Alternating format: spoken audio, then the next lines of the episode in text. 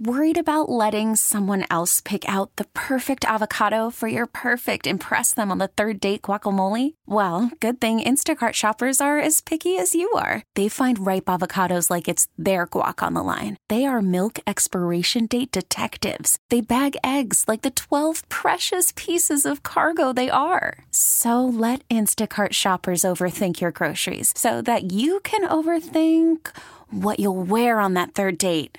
Download the Instacart app to get free delivery on your first three orders while supplies last. Minimum ten dollars per order. Additional terms apply. Spring is a time of renewal, so why not refresh your home with a little help from Blinds dot com? We make getting custom window treatments a minor project with major impact. Choose from premium blinds, shades, and shutters. We even have options for your patio, too. Blinds dot com invented a better way to shop for custom window treatments. There's no pushy salespeople in your home or inflated showroom prices. Our design experts can help you find the perfect window treatments on your schedule. We'll even send free samples directly to you. Plus, we can handle the measuring and installation for you. Unlimited window treatments installed for just one low cost. And with Blinds dot com, you'll always get transparent pricing. No hidden fees. Our free shipping and one hundred percent satisfaction guarantee can put the spring back into your step. And into your home, too. Shop Blinds dot com right now and save up to forty-five percent. Up to forty-five percent off for a limited time at Blinds dot com. Blinds dot com. Rules and restrictions may apply. Welcome to Special Edition, a weekly look at the issues in the news and the personalities shaping the stories. Special Edition is a production of Entercom Communications. Welcome to Special Edition. I'm Paula Degnan. Coming up on Special Edition this week, Pennsylvania Department of Health Doctor Rachel Levine has a message for college and university students across the Commonwealth. We'll get details from an attorney out of Harrisburg on a recent judge's decision this week regarding the pandemic shutdown in the state. Entercom's Frank Andrews catches up with the C E O of the Wright Center about the Moms Program and the grant that they received. And as the covid nineteen pandemic continues, Americans are having to adjust their way of life to slow the spread of the virus, likely impacting the mental health of many. Joining us on behalf of AbbVie to share advice on how to navigate living with bipolar disorder during the pandemic, Doctor Kathy Flanagan. Doctor Flanagan gives us some background on herself and then some good advice. I'm a board-certified psychiatrist and solo private practice in Houston, Texas. My surgery um, is in psychiatry, um, and I treat um, have an area of expertise in patients who suffer with mood disorder. And I believe that that's probably become very prevalent during the pandemic. What have you seen? What I've seen, um, Paula, is that there's been an uptick in patients who are feeling a lot more anxious and depressed, including those with pre-existing um, mental health challenges are more likely to have negative and emotional, um, negative emotional and psychological responses. And one of the things that a lo- we hear, we've been hearing a lot about is bipolar. And can you give us a little bit of a distinction? What does bipolar actually mean? Bipolar disorder is a chronic condition that can cause unpredictable high and low mood swings, also known as manic and depressive episodes. These episodes can last anywhere from days to months. Now, sometimes one might think that these uh, mood episodes um, are random, but both depressive and manic episodes are oftentimes triggered by something, stress in particular, particular like the covid nineteen pandemic. So someone may not even know that they have a bipolar disorder, but then because of the pandemic, it may manifest itself? Yes, we can have that. That can occur. Now, we have bipolar one depression, um, and those symptoms are identical to major depressive disorder. And what patients might um, report or experience might be feelings of hopelessness, feeling sad, Uh, some changes in their appetite or weight, and being quite indecisive. And also they might report that they have lost interest in things that they once enjoyed. However, if they're having the manic um, symptoms, which is very unique to bipolar disorder, these patients will report uh, decreased need for sleep without feeling tired, um, increased irritabil- irritability, as well as um, a, an increased surge of energy, and will engage in high-risk or impulsive behavior. So it sounds almost like someone could be having those kind of symptoms and maybe not even know where they came from, because there's all there's so many other things that are happening in the world uh, that have be- become even more emphasized by the pandemic. So what would someone do? Well, before we go further, uh, further, Paula, let me just say I am a paid consultant for AbbVie, and I'm delighted to be here. Now, if for some reason a, a person begins to experience these symptoms, um, we would encourage them to contact a healthcare provider, um, and I mean, contact that healthcare provider to, to be sure to be evaluated. But we know during this pandemic time, um, there's been some reduced access to outpatient treatment. That has occurred in, in your area, then of course we're saying call the healthcare provider to see if perhaps you can get a telehealth visit. And Doctor Flanagan, I think probably one of the most important things is, as you just said, to make a call or try to see someone. But a lot of people are, that can't be me. That's not happening to me. I can deal with this. What do you say to them? What I would say to them, as well as their caretaker or friend or loved one, is that if you're not functioning well and you're continuing to feel like you're spiraling out of control, take care of yourself. Make the telephone call. We know oftentimes people are afraid to make that telephone call because sometimes they don't like that diagnosis of bipolar depression.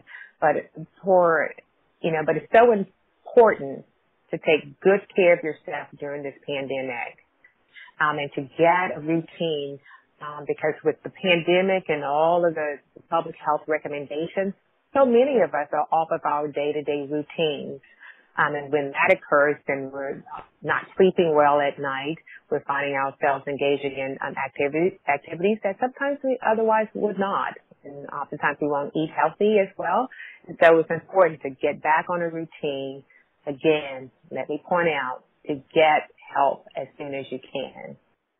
When things like this happen, sometimes people, obviously you mentioned uh, varying behaviors, and probably one of the least traveled or the, the, the least wanted to be traveled paths by uh, an expert in the field such as you would be to trying to mask it by use of alcohol or any other type of drugs.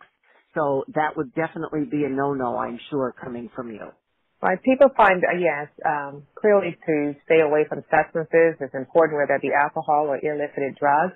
But, of course, you know, there are other treatments as well um, that we would – clearly there are other treatments, a way to cope with this. And one is through talk therapy um, or support groups.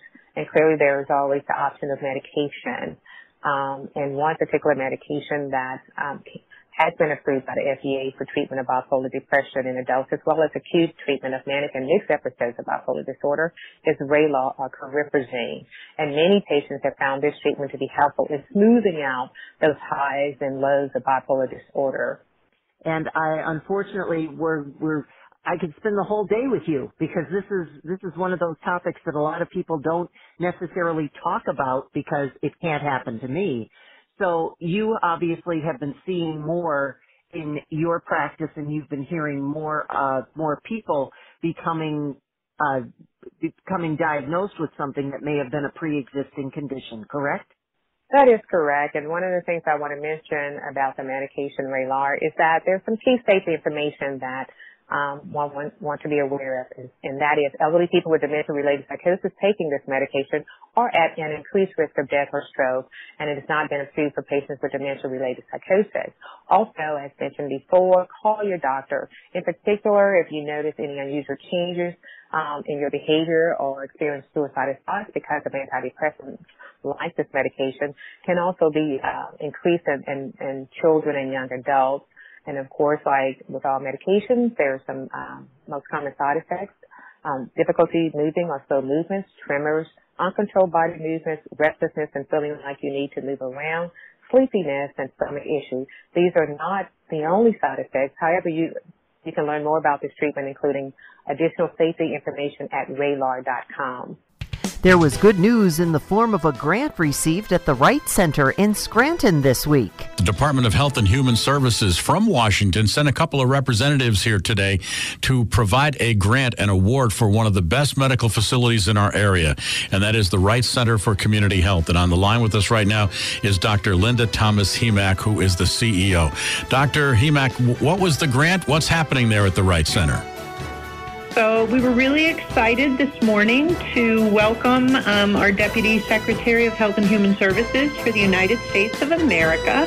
And he came here to make a big announcement for us, which is we have received a half a million dollars worth of funding from the Health Resource Service Agency of the United States um, for um, addiction and recovery services. Um, and our service lines in that domain to be expanded to pregnant women in rural communities to help those women and their babies and their families. Now, you know, I, I wasn't aware that there was such a need. I mean, are the rural communities not being served unless the Wright Center kind of jumps in and helps here? I think that um, rural communities are notably at a disadvantage in terms of access to comprehensive health services, and clearly addiction and recovery services are very challenged in those rural communities here in northeastern Pennsylvania. So now, I mean, I'm reading the news release here, and it's the Healthy Moms Program. So will this be an inpatient program where if you have a pregnant woman that is dealing with an addiction problem, you bring them into a treatment center? How does it work? No, this is actually um, really proudly a community-based initiative that happens mostly in the outpatient ambulatory world, in the community where the mom lives, um, with the social and the legal and the medical supports that she needs, um, and the resource agencies all coming together to jumpstart her life in recovery. And hopefully the only time she's going to need a hospital is when she delivers the baby. What if they don't have insurance? Um, the program is non-discriminatory and takes all comers. And so um, we're an essential community provider, and we actually get federal resources to be sure that everything that we do has equity um, threaded through it. So it's for everyone. Now, you know, the, the Wright Center continues to grow in reputation. I know we have had uh, officials on during this whole COVID crisis. You guys are growing by leaps and bounds, and, and you're doing everything. And now this Healthy Moms program is just a, a tremendous asset. But I, I got to ask you this. If, if, a, if a pregnant woman, you know, who is facing an addiction problem comes for help, does she also put the baby in jeopardy with children and youth because she has an addiction problem? You know what? Um, historically, the challenges dealing with patients and families adversely affected by addiction um, really has been, um, I, I think, um, at the mercy of a lot of stigma and a lot of misperceptions. And I have to say that um, it's a new day in addiction and recovery services. It's a new day in the judicial system. People recognize that um, opiate misuse, substance dependence, substance misuse, um, they're medical conditions um, and their health challenges. And I think we're moving in the direction of a much more benevolent approach to helping patients and families, and our interaction with C Y S has been very focused, at least here in Lackawanna and Luzerne County, on honoring the parental relationship between the moms and their babies and doing everything possible to keep them together as long as it's safe. Good for you. Now, is there any way that people can get in touch with the Wright Center? Is there any, any action that they can take to find out more about your program? Sure. Um, they can look us up at w w w dot healthy moms dot org. Um, and what they'll learn from the website is it's not just about the Wright Center. I mean, we are a backbone organization, but there's a lot of community stakeholders involved, maternal family health, the county agencies, C Y S, Trehab, the organization called PATH. So there's a lot of partners all working together to make Healthy Moms successful. Or they can actually call five seven zero, nine five five, seven eight two one. Don't go away. Next on Special Edition, Doctor Rachel Levine with a message for college and university students and details about a judge's decision earlier this week regarding the pandemic shutdown in the state.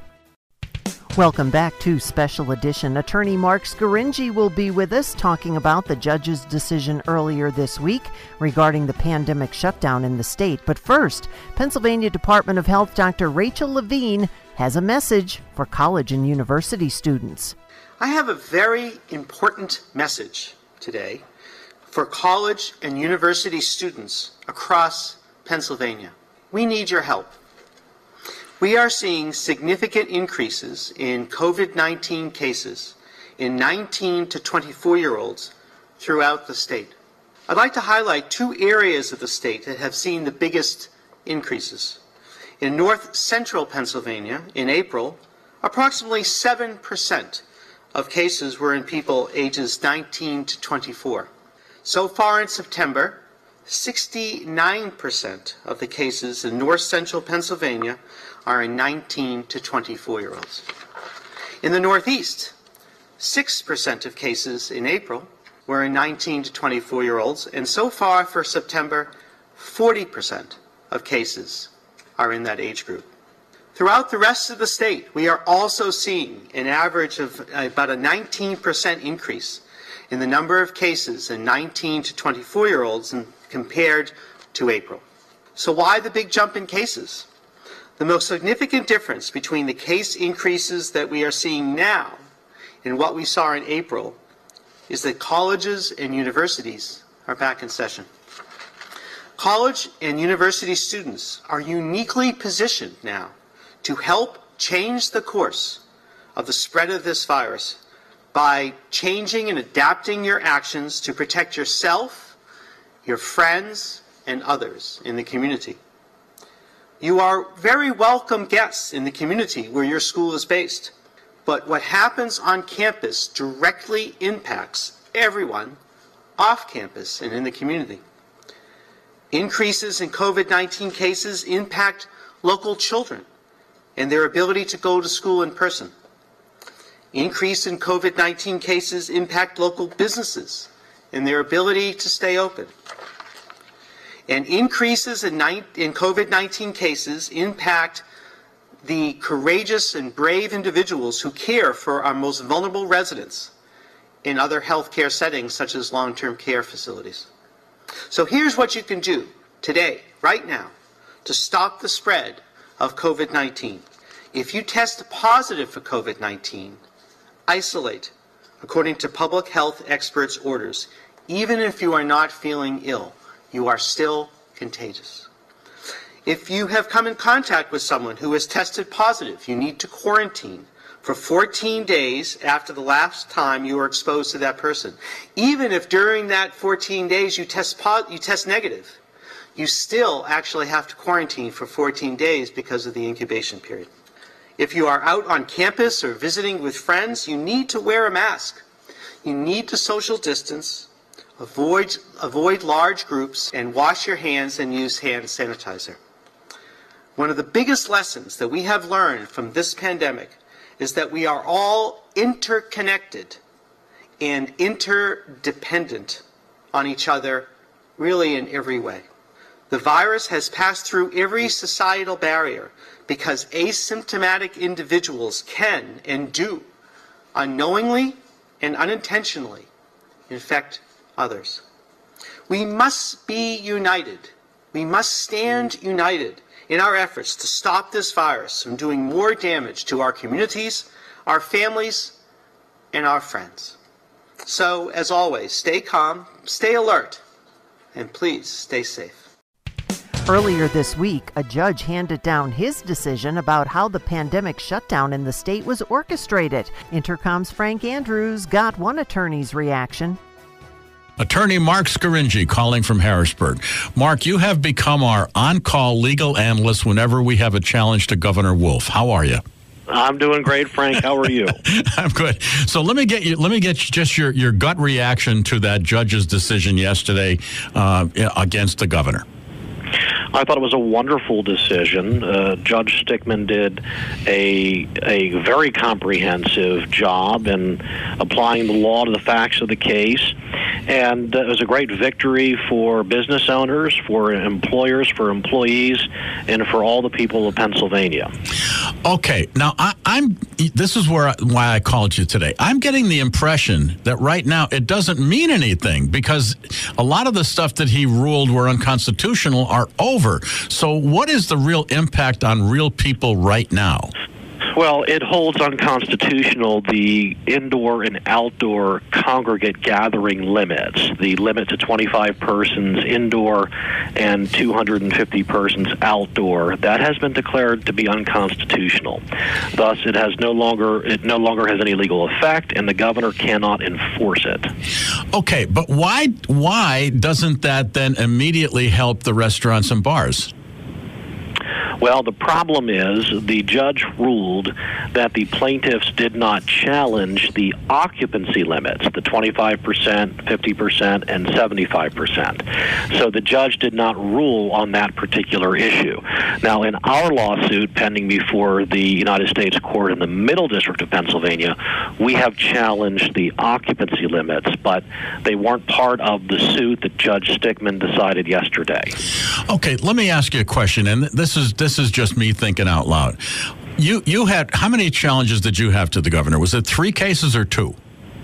Two cases, one in the United States, I'm sorry, one in the Pennsylvania Supreme Court and one in the United States Court of the Middle District in Pennsylvania. Okay, the whispers are that the reason that this was against the governor was because all of a sudden we had a Trump-appointed judge. So are we seeing that? I mean, the, the cases that favored The, the governor, were they Democrat judges? And then all of a sudden we have a Republican judge? Because that's a scary scenario. Well, in the Pennsylvania Supreme Court, we have a a, a majority of Democrats, uh, five to two, Democrats to Republican at the Pennsylvania State Supreme Court. Uh, the particular judge that I have in the Middle District was uh, was an appointee under President the President Bush administration, uh, supported by then Governor Tom Ridge. Okay, so I'm just so I, I'm way out there in left field. Mark, where the governor said that he wants to get a stay and he wants to appeal this. Where where does that happen? He'll appeal the decision to the Third Circuit Court of Appeals.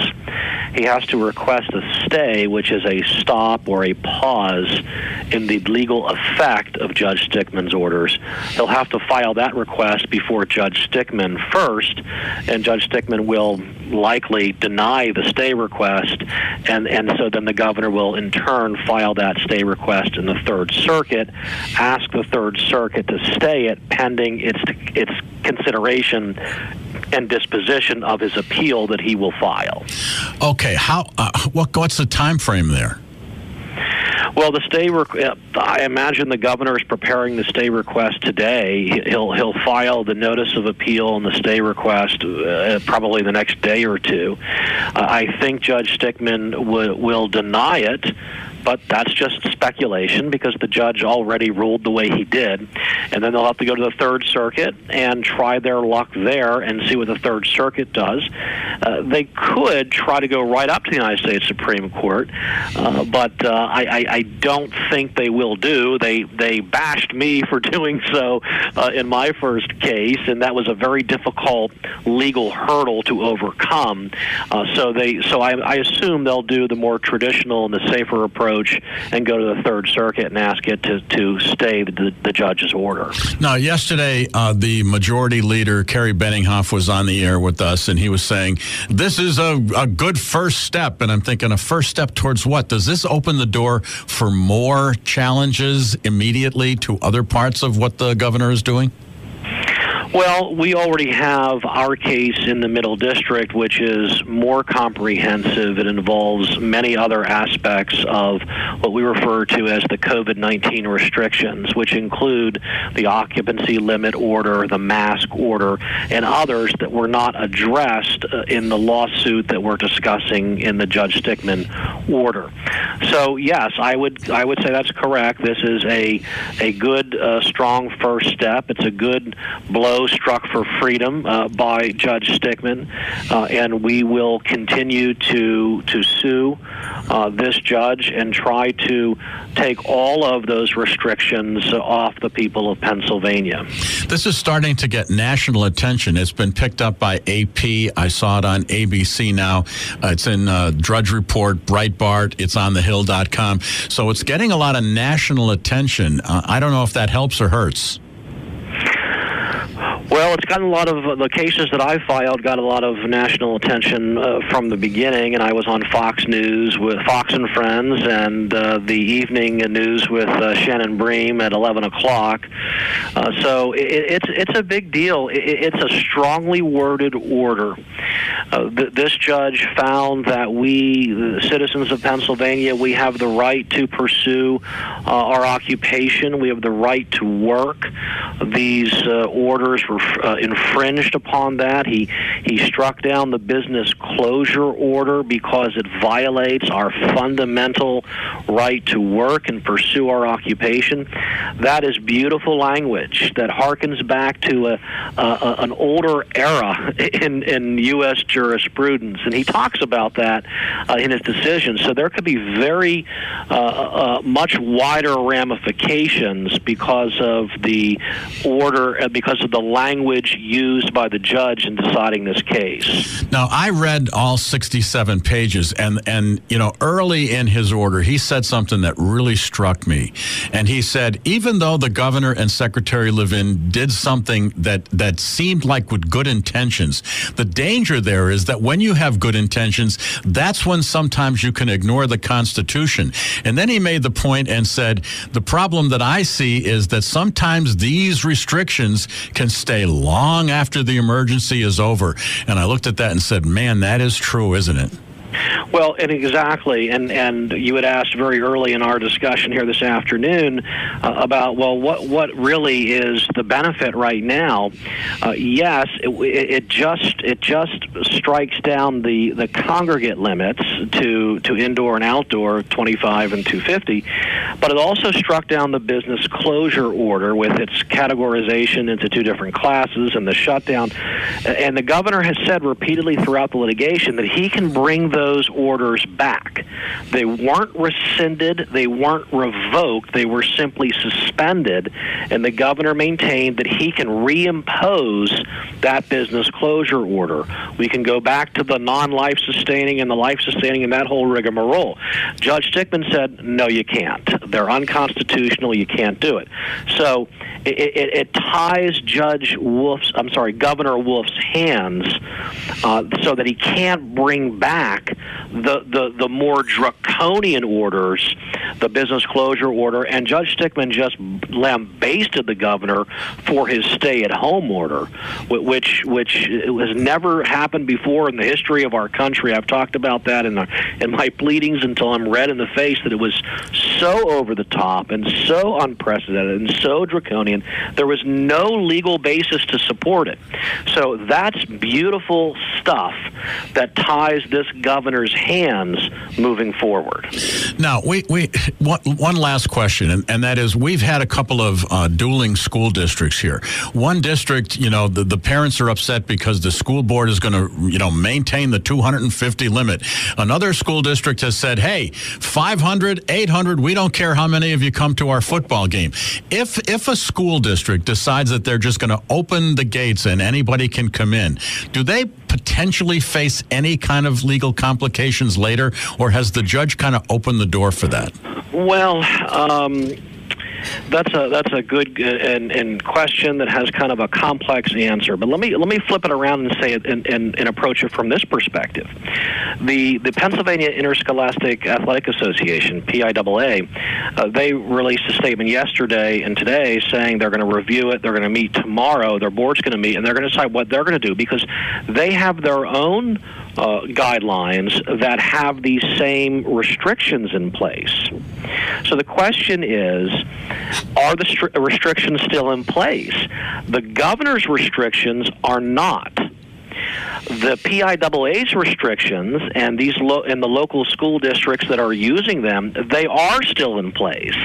So what is the legal effect of this judge's order on P I A A and any school district that uses those restrictions? What's the effect on those? So uh, I have lots of parents saying to me, well, can I? Can we all go to my son's football game this weekend? Can we invite friends and, and, and, and neighbors? Can we have more than two hundred fifty people in that outdoor stadium? Yes, because the go- governor's restrictions were struck down, but the P I A A in that school district still has its own restrictions in place.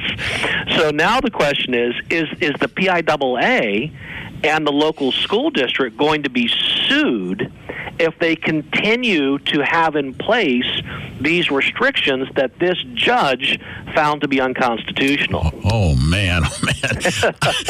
I told you you'd be sorry you gave me your cell phone number. But you're you're a great source of information, and I'm sure I'll talk to you again. Don't go away. Taking care of our senior citizens next on Special Edition. Thanks for joining us again on Special Edition. I'm Paula Degnan. Taking care of our senior citizens across the Commonwealth.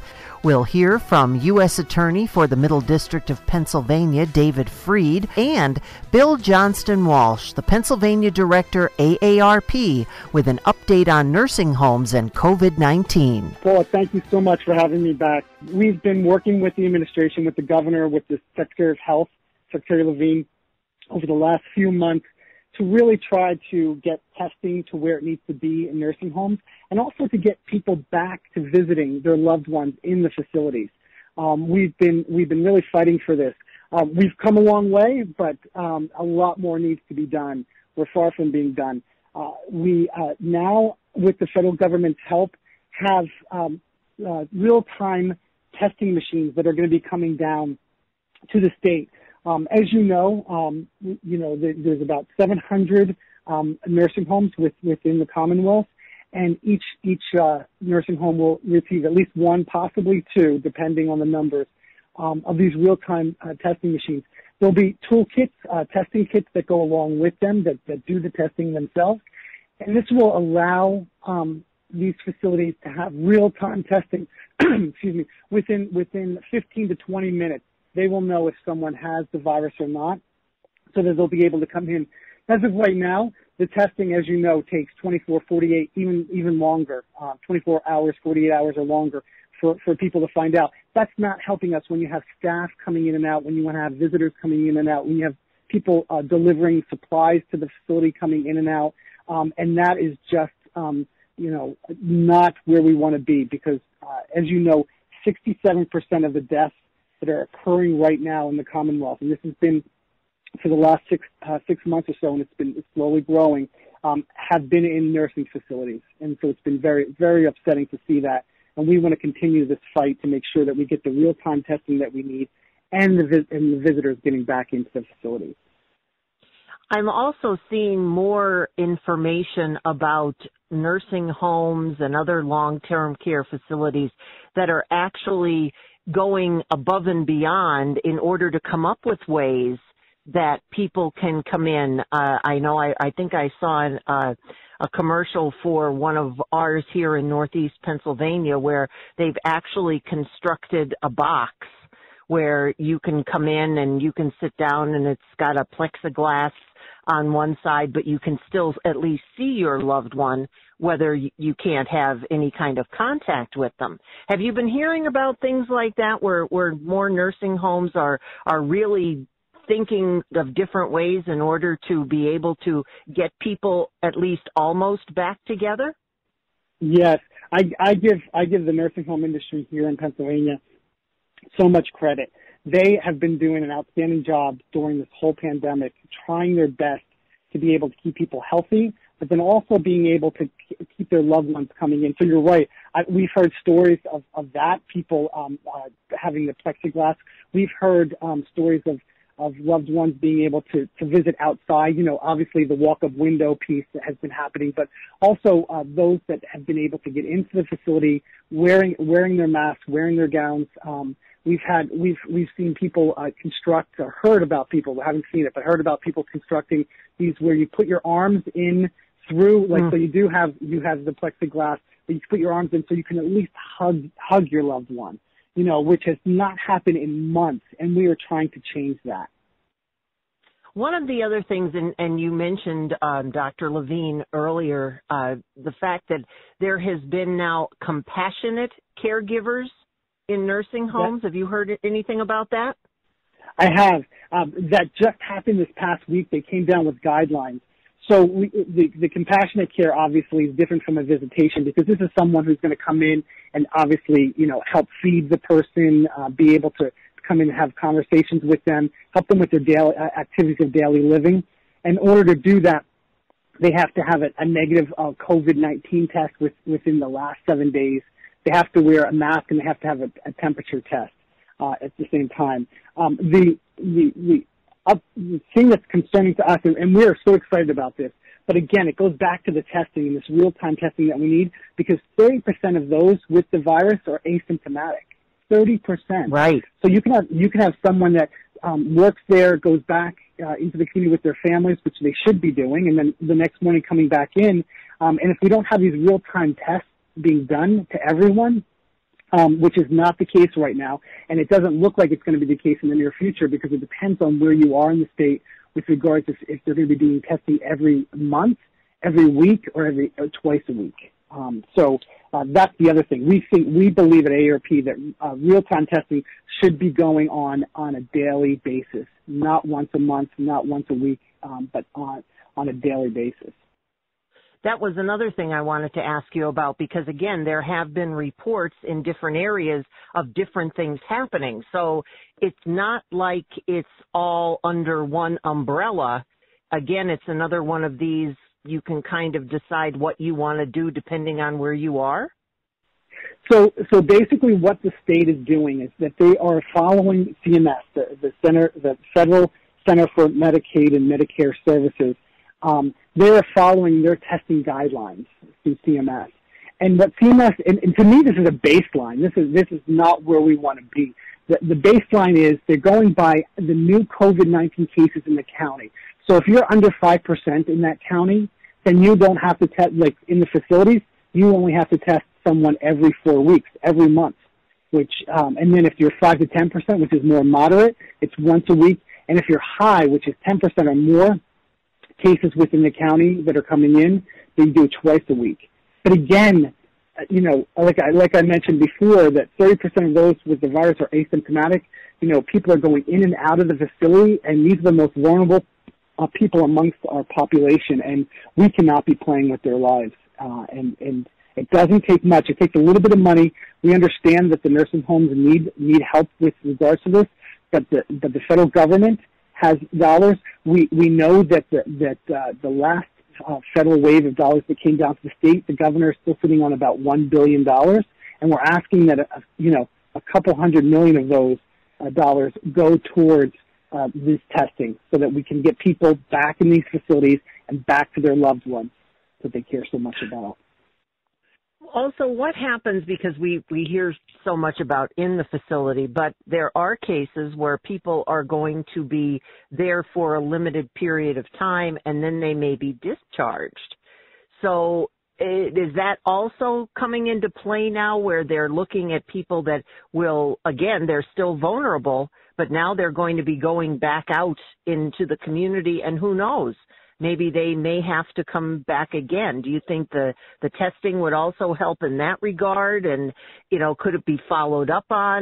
I mean, there's just, it, it just becomes such a, a slippery slope when you have people of such conditions that are, whether they're being exposed uh, one way or another.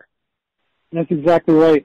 Yeah, so so there are there are individuals, um, as we know, uh, in nursing homes, there's long-term residents, but there are short-term residents that, that are in facilities um, around the Commonwealth, and they are coming in and out. You're right. Sometimes, I'm not saying it always happens at all the facilities, but it's a revolving door. You know, um, you're, you're in there for either rehab, you're in there to be able to um, get better because you had a fall, Um, or, or your family couldn't take care of you right at that moment in time, but then th- then they're able to get things in place and they want to bring you back home. So yes, that is happening. And, and again, this testing needs to be done so that those that are leaving, going into the community, are not going out with with the virus, uh, un, unbeknownst to them or, or their family, and then, you know, spreading it out in the community, or vice versa, them coming back into a facility and not realizing it, and the testing's not done on, on a timely basis, and then they're then they're being able to spread it um, throughout the facility. So yeah, that that is a concern of, of A R Ps, and, and it should be a concern of everyone, both both in the federal and state governments as well. Now, obviously, we're talking about A A R P being involved in the nursing homes, but as well as, have you been hearing from other older residents who are not in facilities that still have the same kind of concerns with people who maybe, again, they have to have groceries delivered, they have to have medicines? I know that a lot of times you can leave it outside, but again, you have a lot of different mobility and communications issues with elder with the elderly population, and I'm not just talking elderly elderly. I'm, I mean, you know, people who have concerns, like you said, you might have to go in for rehab or something to that effect. Have you been hearing from them as well? We have. Um, we, you know that the, the, the population that we look at, especially those, and you're right, there are some younger individuals as well, but, but those sixty-five and, and older that have underlying conditions, um, whether they be heart ailments or lung issues, um, they are scared to death. Um, we've, we've heard from our members that, you know, they aren't going out. So even though they're not in a facility, they're, they're almost in lockdown in, in their homes as well, uh, because, because they are just afraid to go out and, and, and catch the disease and then, and then die from it. Um, so, so the bottom line is, yes, we, we are working with other organizations. Uh, we're working, uh, with, uh, other, other, uh, aging organizations around, around the Commonwealth. But we're also working, obviously, with the, the, uh, the for-profit, non-profit nursing homes as well. Um, and we're working with uh, the governor, working with his team, um, working with the Attorney General's office. We're, we're working with a whole slew of individuals to make sure that we can fight this pandemic, we can fight this virus, and we're putting all of these pieces in place. They're going to be able to, whether it's, whether it's the P P E with, with masks, uh, both in facilities and outside of facilities, people wearing their masks whenever they can. You know, I try to tell people, I'm like, listen, you know, I know you're not worried about yourself, you know, because I, I have a, a lot of friends that are saying, why am I wearing a mask? I'm fine. If I get it, I'll just, I'll just deal with it. I'm like, you know, that's fine for you. I go, but think of your grandmother. Think of your parents. I said, I said, just wear the mask when, when you're out and about so that you're not spreading the disease. You know, you may not be worried about yourself, but you should be worried about, about others within the community and within your family. U S Attorney for the Middle District of Pennsylvania, David Freed. Attorney Freed has some good advice on how to keep seniors safe from scams. And on the line with us right now is the U S Attorney for the Middle District of Pennsylvania, David Freed, who, who wanted to talk a little bit about elder abuse related to COVID nineteen. Attorney Freed, thank you for joining us, sir.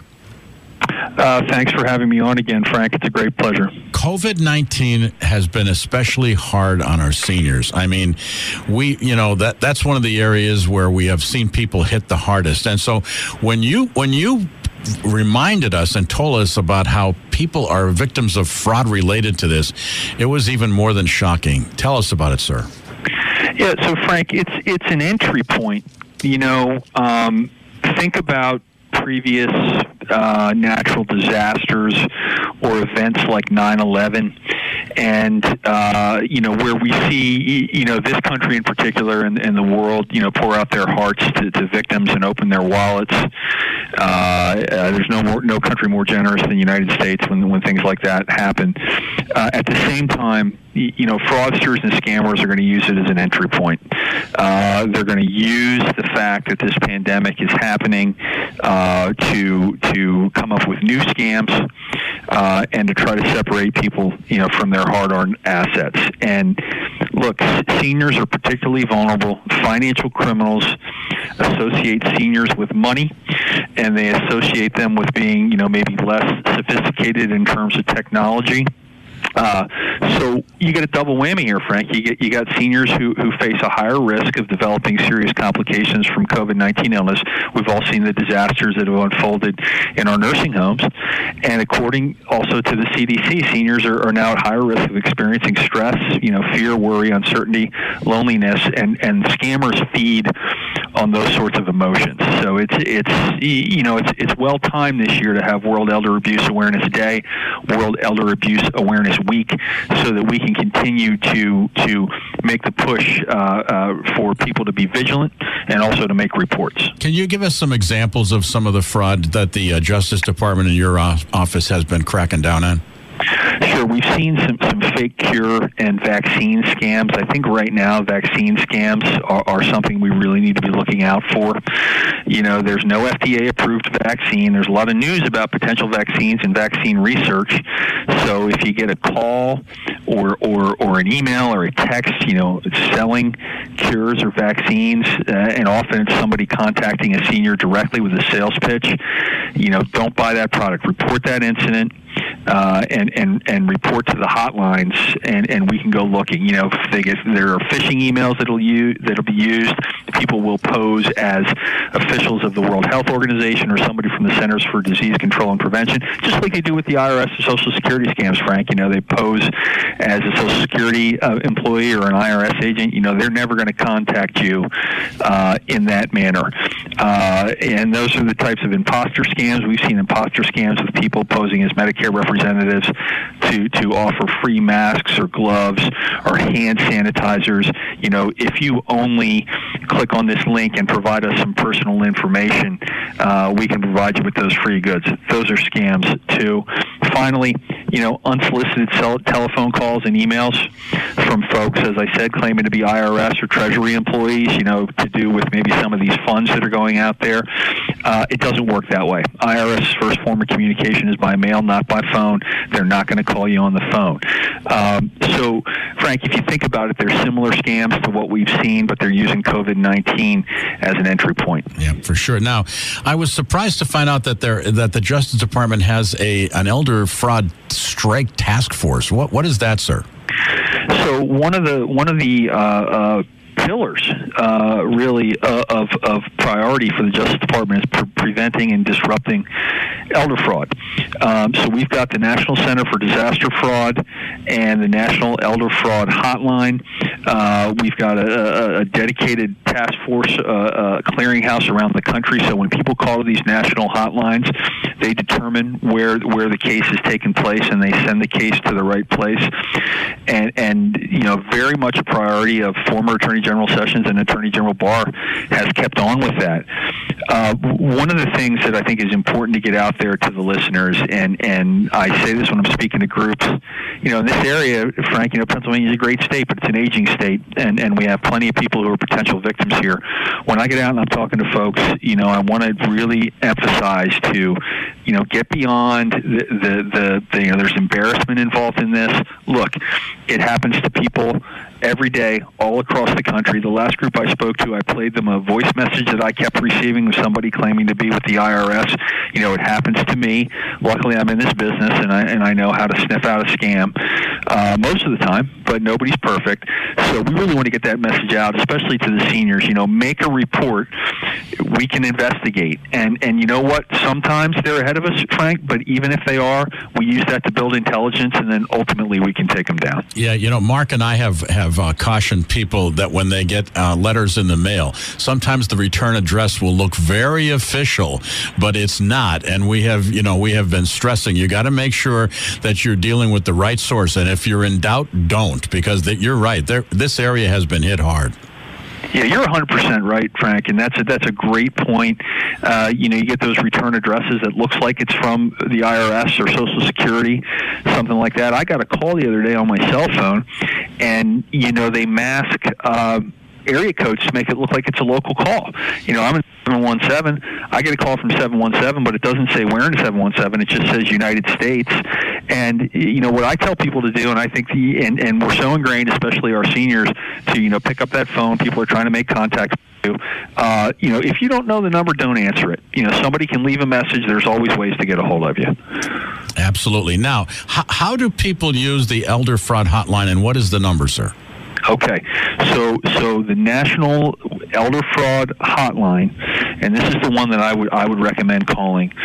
It's one eight three three fraud eleven one eight three three fraud eleven, launched by the Justice Department just this year. Uh, they can call that hotline, make a report, and like I said, it will be, uh, it's a national hotline, but if they say this happened to me in, in, in Wilkes-Barre, Pennsylvania, uh, it's going to be directed to the Middle District of Pennsylvania, and, and it's already shown uh, a, a great level of success, and, and, and we're hopeful it will be continued into the future. There's also disaster fraud hotline, but for elder fraud, I would suggest, you know, let's use that one eight three three fraud eleven because it's directly related to elder fraud. Thanks for listening to Special Edition, a weekly look at the issues in the news and the personalities shaping the stories, a production of Entercom Communications. Spring is a time of renewal, so why not refresh your home with a little help from Blinds dot com? We make getting custom window treatments a minor project with major impact. Choose from premium blinds, shades, and shutters. We even have options for your patio, too.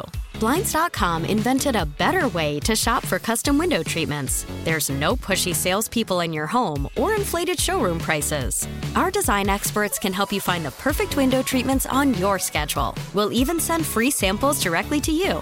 Plus, we can handle the measuring and installation for you. Unlimited window treatments installed for just one low cost. And with Blinds dot com, you'll always get transparent pricing. No hidden fees. Our free shipping and one hundred percent satisfaction guarantee can put the spring back into your step. And into your home, too. Shop Blinds dot com right now and save up to forty-five percent. Up to forty-five percent off for a limited time at Blinds dot com. Blinds dot com. Rules and restrictions may apply.